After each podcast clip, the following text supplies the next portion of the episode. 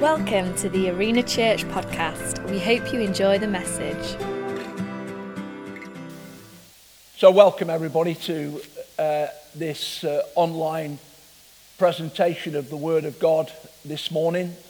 As our buildings are opening, our online service is continuing, and we welcome everybody uh, that's joined us, uh, both our uh, regular committed people from Arena, and uh, you may be logging on even for the first time.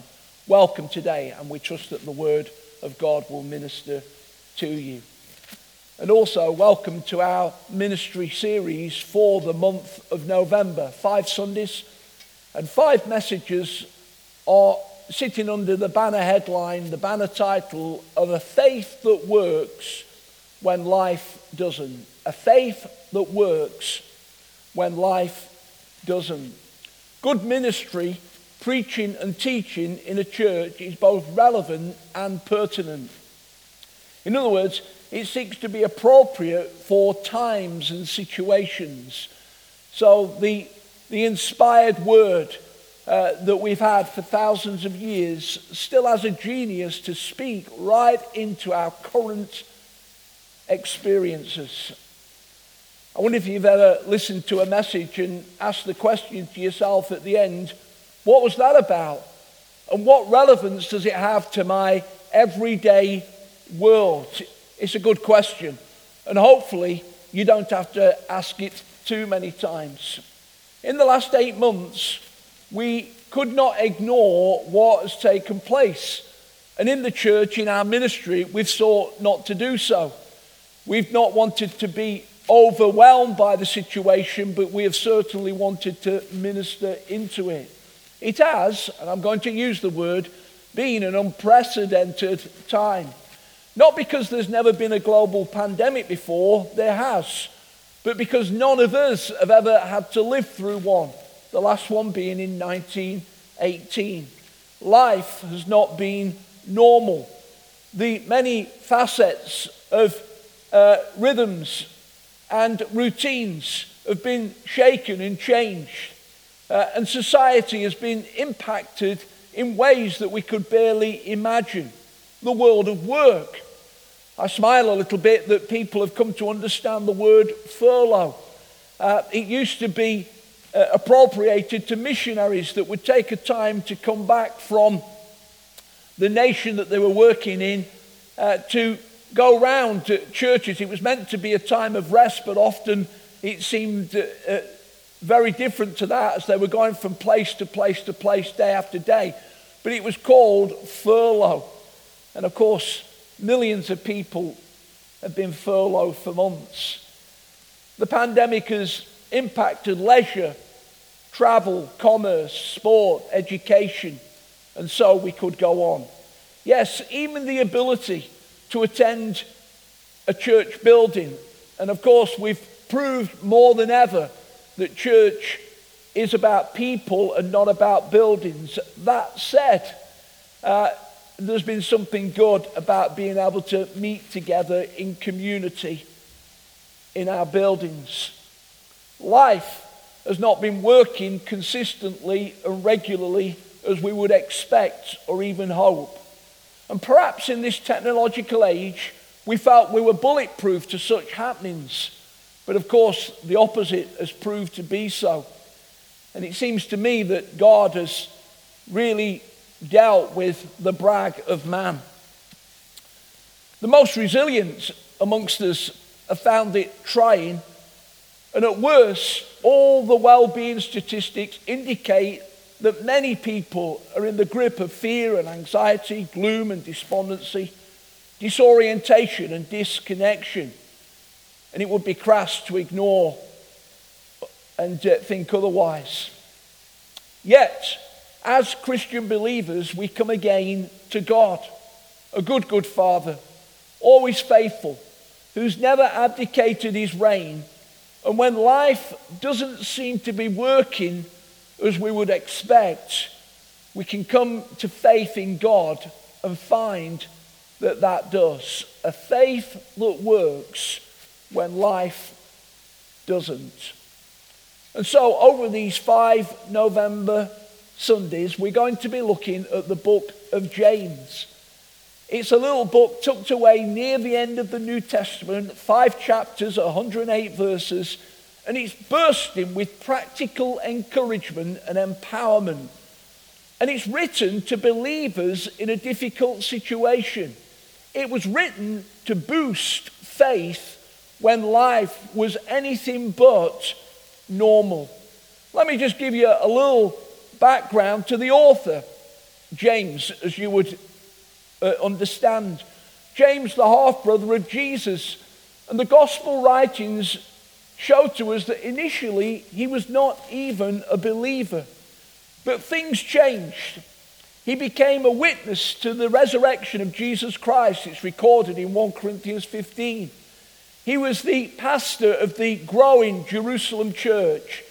And here he writes this letter describing himself simply in chapter 1 and verse 1 as a servant, a doulos, a bondslave to Jesus Christ. What a change in James's life. And then to who was the letter initially written? Well, it tells us again in verse 1 of chapter 1. The, it was written to the 12 tribes scattered amongst the nations. In other words, in this first century of growth of Christian life and church, it, it happened not without opposition. And many of the Jewish believers, particularly that turned to Jesus Christ and acknowledged him as Lord, were pers- persecuted, were scattered. It's what we call the diaspora. And many of them were evicted from their homes, chased out of their towns, facing even the threats of death. Life wasn't working as normal, but faith certainly was.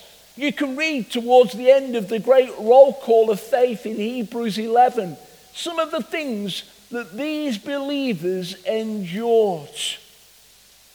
And then the purpose of the writing. So the writer, who had known a complete turnaround in his life to become a devoted follower of Jesus Christ, writes to people that are under the cosh, that are finding it difficult. And he writes that they might be mature and complete, chapter 1 and verse 4, in their faith that despite everything, they would be strong and secure in the Lord. And so we're going to bring five encouragements reflecting faith in God. And the first one, briefly, is faith in testing. Faith in testing. I'm going to read James 1, verse 2. It seems a contradiction, a paradox, but it says this Consider it pure joy, my brothers and sisters, whenever you face trials of many kinds. Let me read that again. Consider it pure joy, my brothers and sisters, whenever you face trials of many kinds. And in the minutes that we've got left of the ministry, I'm going to try and help us understand that even in context when life isn't working as normal, we can still know pure joy. Now, in chapter 1 of James, there are two T words there's testing, and also there's reference to temptation. We don't have time to appropriate that this morning, simply to say that I've heard Christians say, well, you know, I was tempted, I couldn't help it, God made me do it. James chapter 1 makes it very clear that whilst God allows testings, He's not the source of temptation. Tempta- the enemy is the tempter. And the enemy seeks to cultivate that carnal, fallen side of us to get us to do things that don't bring glory to God. The Bible says that when we're tempted, we're to submit to God, resist the enemy, and he will flee from us. It also tells us that when we're tempted, there's always an escape route. And the bottom line at times is that we yield to temptation on occasions simply because we don't want to go through the escape hatch. We get drawn into the fallen carnal side of our lives. Of course, there's forgiveness, but God wants us to be overcomers. One great Bible teacher says this is the approach to temptation expect it, we all get tempted, detect it in your heart and spirit, and then reject it, and you will overcome. But back to testing. We have so bowed in a Western world to the idol of comfortable Christianity that sometimes we think testing is because God's got it in for us, or testing shouldn't be happening, or testing only should come very occasionally and unusually. But the Bible shows to us and life reveals that tests are inevitable. They're variable, they come in various guises, and on occasions they're unpredictable. As we wished each other a happy new year at Jan- December 31st, January 1, 2020, who could have envisaged that a couple of weeks later we would be reading reports from Wuhan in China and then seeing something that seemed fairly innocuous initially, literally spreading to the nations of the earth. 1 Peter 4, verse 12, Peter also writing to Christians that were being tested says, Do not be surprised if some fiery ordeal, ordeal comes to test you. Testings are part of the journey of life.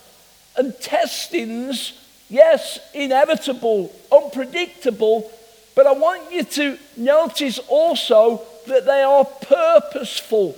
Don't waste the tests because God wants to do something deep in all of us when we go through testings.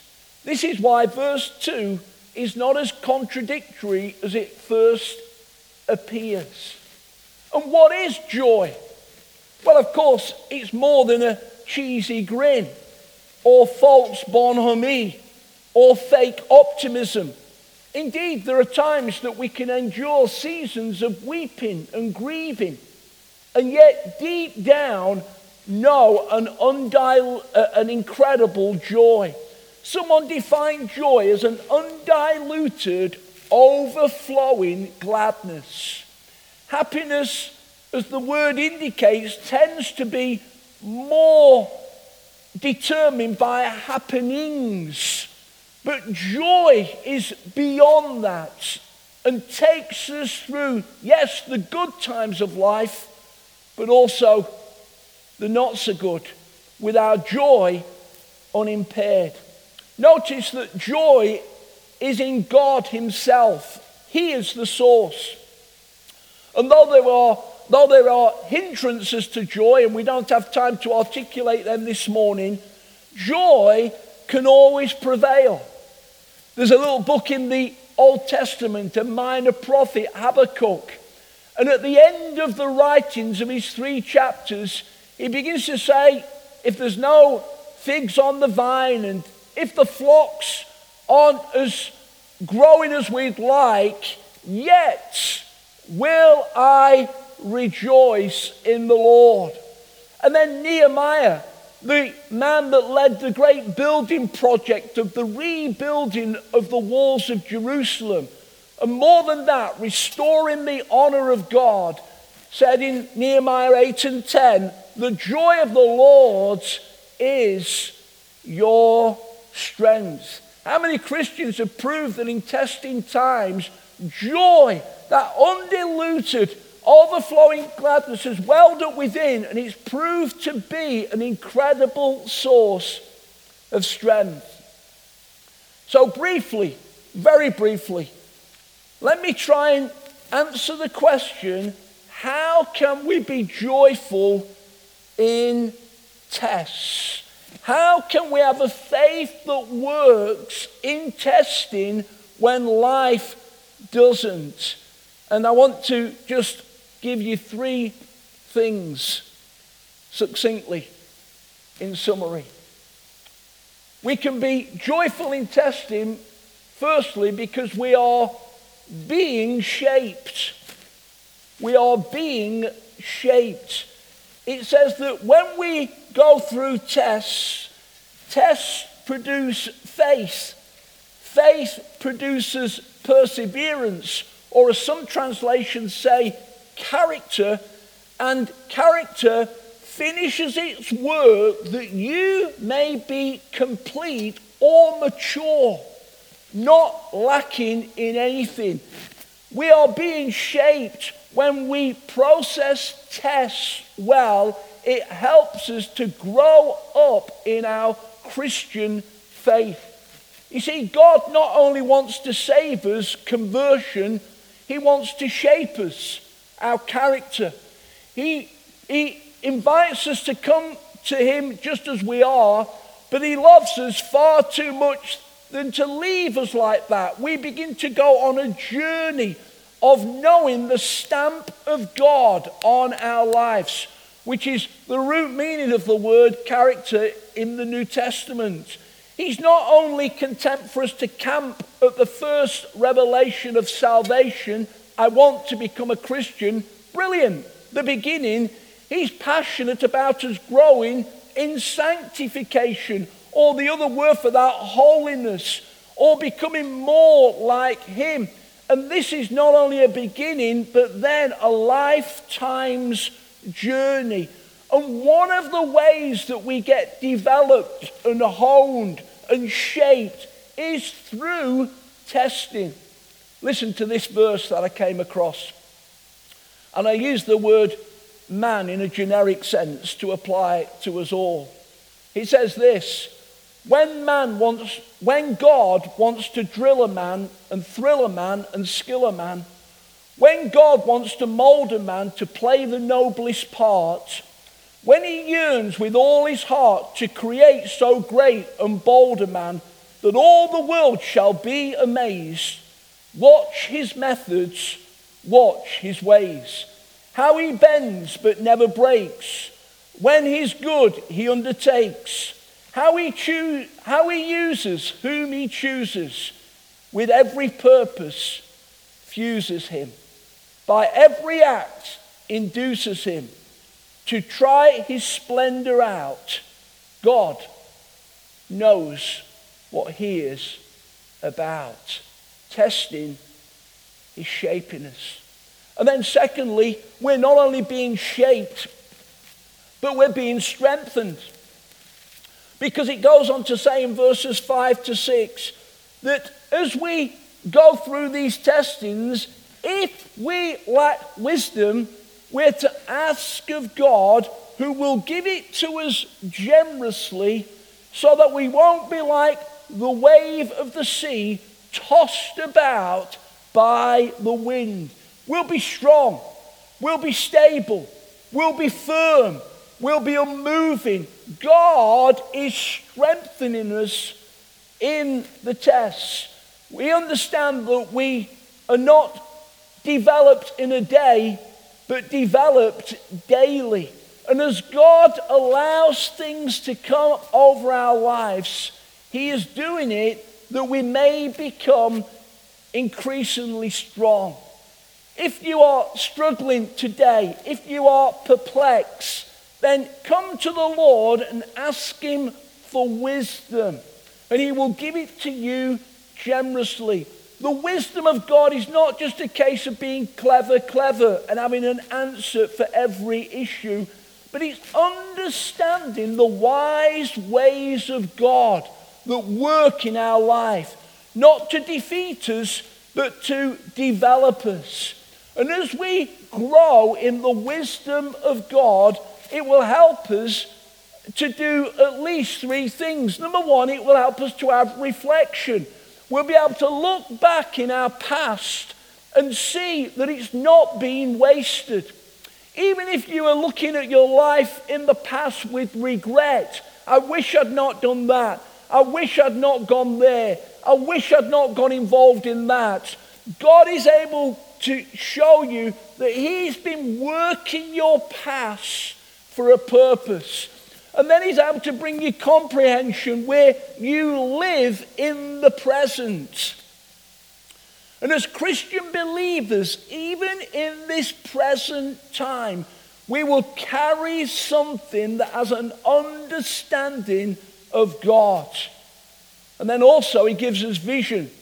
Not just vision to senior leaders in a church, not just vision to corporate leaders in business, not just vision to people that see potential in others, but for you and I to have a vision that will give us an understanding of a preferred future.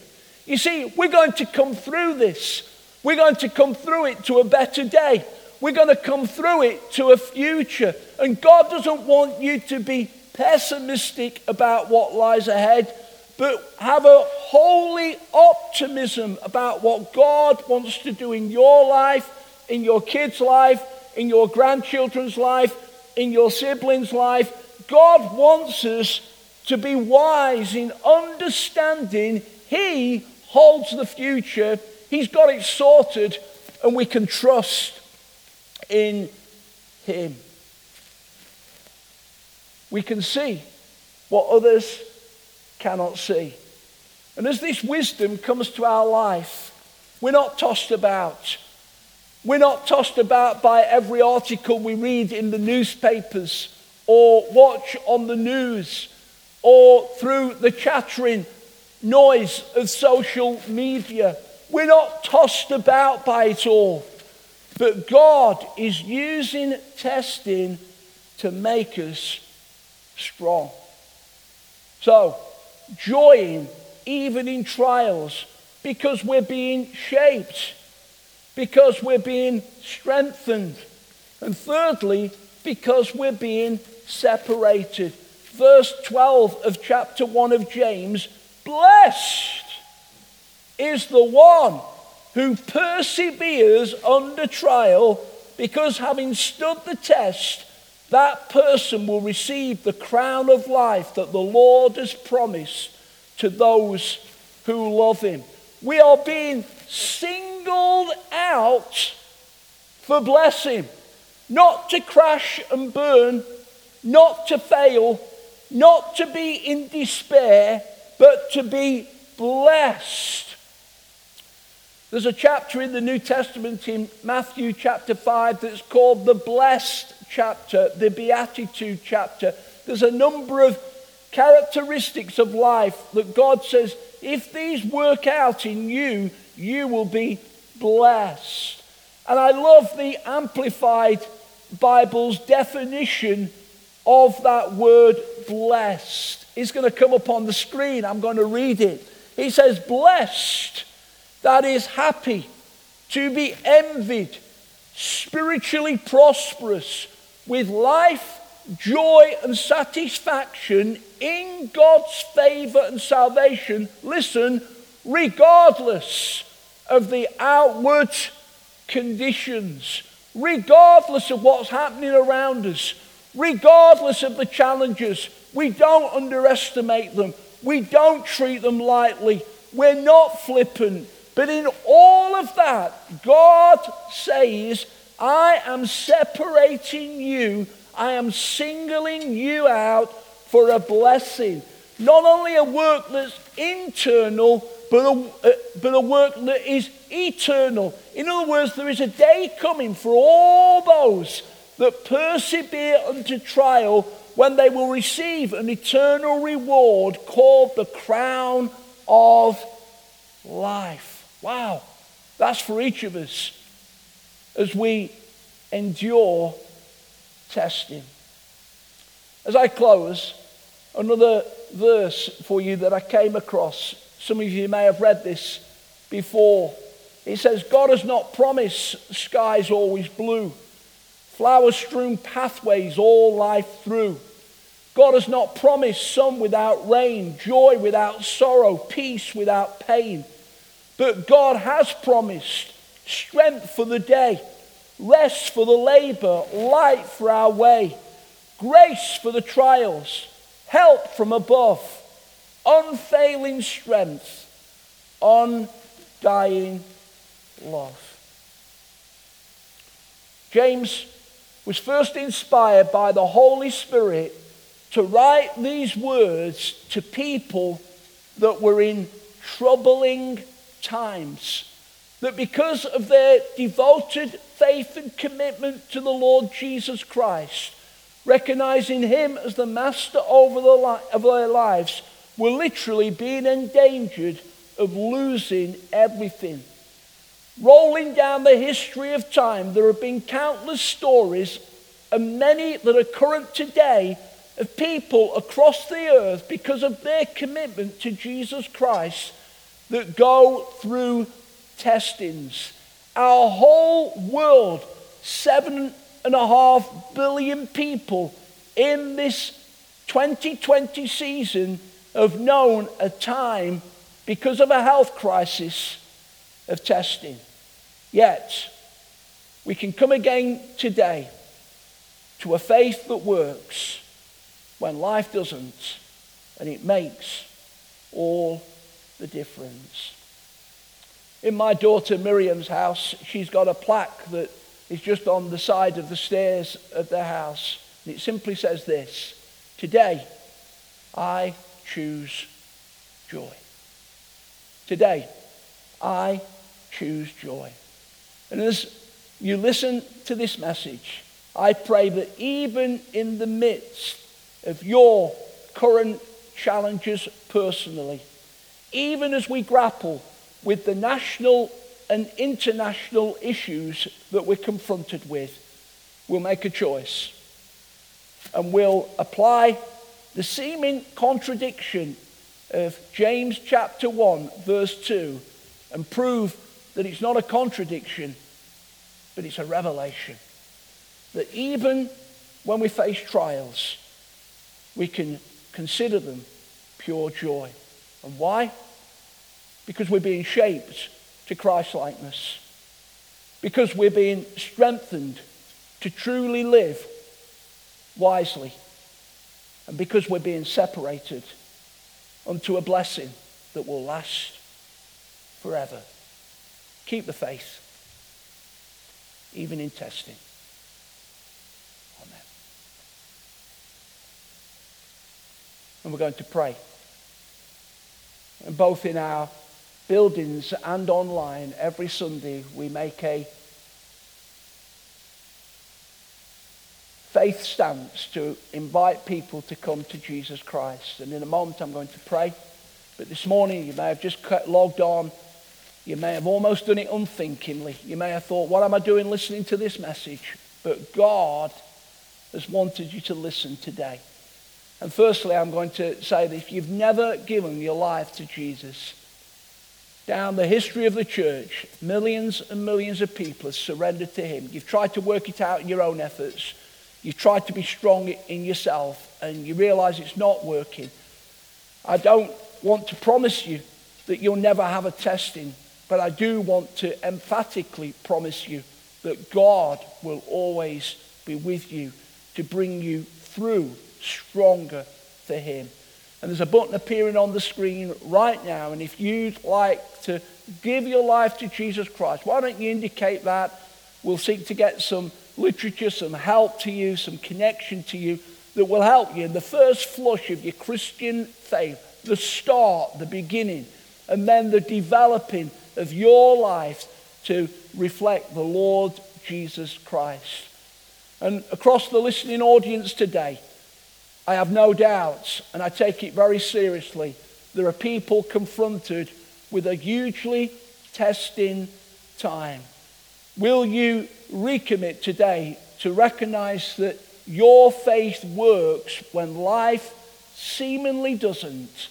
And in testing today, you make the decision afresh to choose joy. Let me pray. And so, Father, we thank you for the amazing gift to the world of your Son, Jesus Christ. You held nothing back. And we pray today that we'll hold nothing back to you. I pray for people right now that are responding to Jesus as their Lord and Savior, that you will come in the power of your Spirit to wherever they are and they will be born inwardly again of your Spirit, forgiven of their past, their failure, their wrongs. And Lord, that they will find a tremendous source of strength of putting their trust in you. And we thank you that the kingdom's being extended again. And the prayer, Lord, extends to every listener online this day. We ask that, Lord, you'd give us a real revelation of what has tried to be communicated in these moments. We come against any gloom, any fear, any anxiety, and we pray that despite everything, there'll be an amazing joy that wells up in every heart that will cause us to endure and to be strong in you. And we ask these mercies in Jesus' name.